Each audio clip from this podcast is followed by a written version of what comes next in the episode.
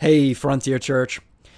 Well, we're done with phase two of our relaunch strategy, and here we are, still doing Saturdays in the Spirit. So, if you guys remember, the plan for Saturdays in the Spirit was to only practice it while we were doing micro gatherings. But the feedback from all of you guys has been like really, really, really super clear. I think I've received more feedback on Saturdays in the Spirit than on my preaching. I had one dude, a close friend of mine in the church, walked up to me before service on a Sunday a few weeks ago and he pointed a finger at my chest and he said, If you are even thinking about discontinuing Saturdays in the Spirit after micro gatherings, let me be the first to club that thought to death. Keep doing it. So, we're going to keep doing Saturdays in the Spirit. So, a quick note before we start praying tonight. Tomorrow, we're going to begin a 12 week sermon series on First John. It's going to be awesome. It's been a while since we spent a sustained long chunk of time in a single book of the Bible which is our characteristic cadence at Frontier. And one of the main topics that John is concerned about in his letter is the topic of eternal life. He's pastoring these little house churches around the Ephesus area in Asia Minor, and they're going through a crisis, and people are leaving the church and panicking. And John wants them to be reassured that in Christ they have eternal life. So we're focusing on eternal life in our prayer tonight and we'll pray through it in three different movements rejoicing, repenting, and remembering. So, before we start praying, go sit somewhere comfy. Pause the podcast if you need to, find somewhere comfortable to sit, make your iPhone silent, get out your journal or not, Stephen Kerr, one of our elders and a certified chump at Frontier Church, let me know the other week that he's not a fan of journaling and that he's way too cool for journaling. So if you see Stephen tomorrow, make sure to give him crap for that. So journal or don't, it doesn't matter. You don't need the journal to get the most out of the spiritual practice, but make sure to position yourself to get as much out of this time as possible.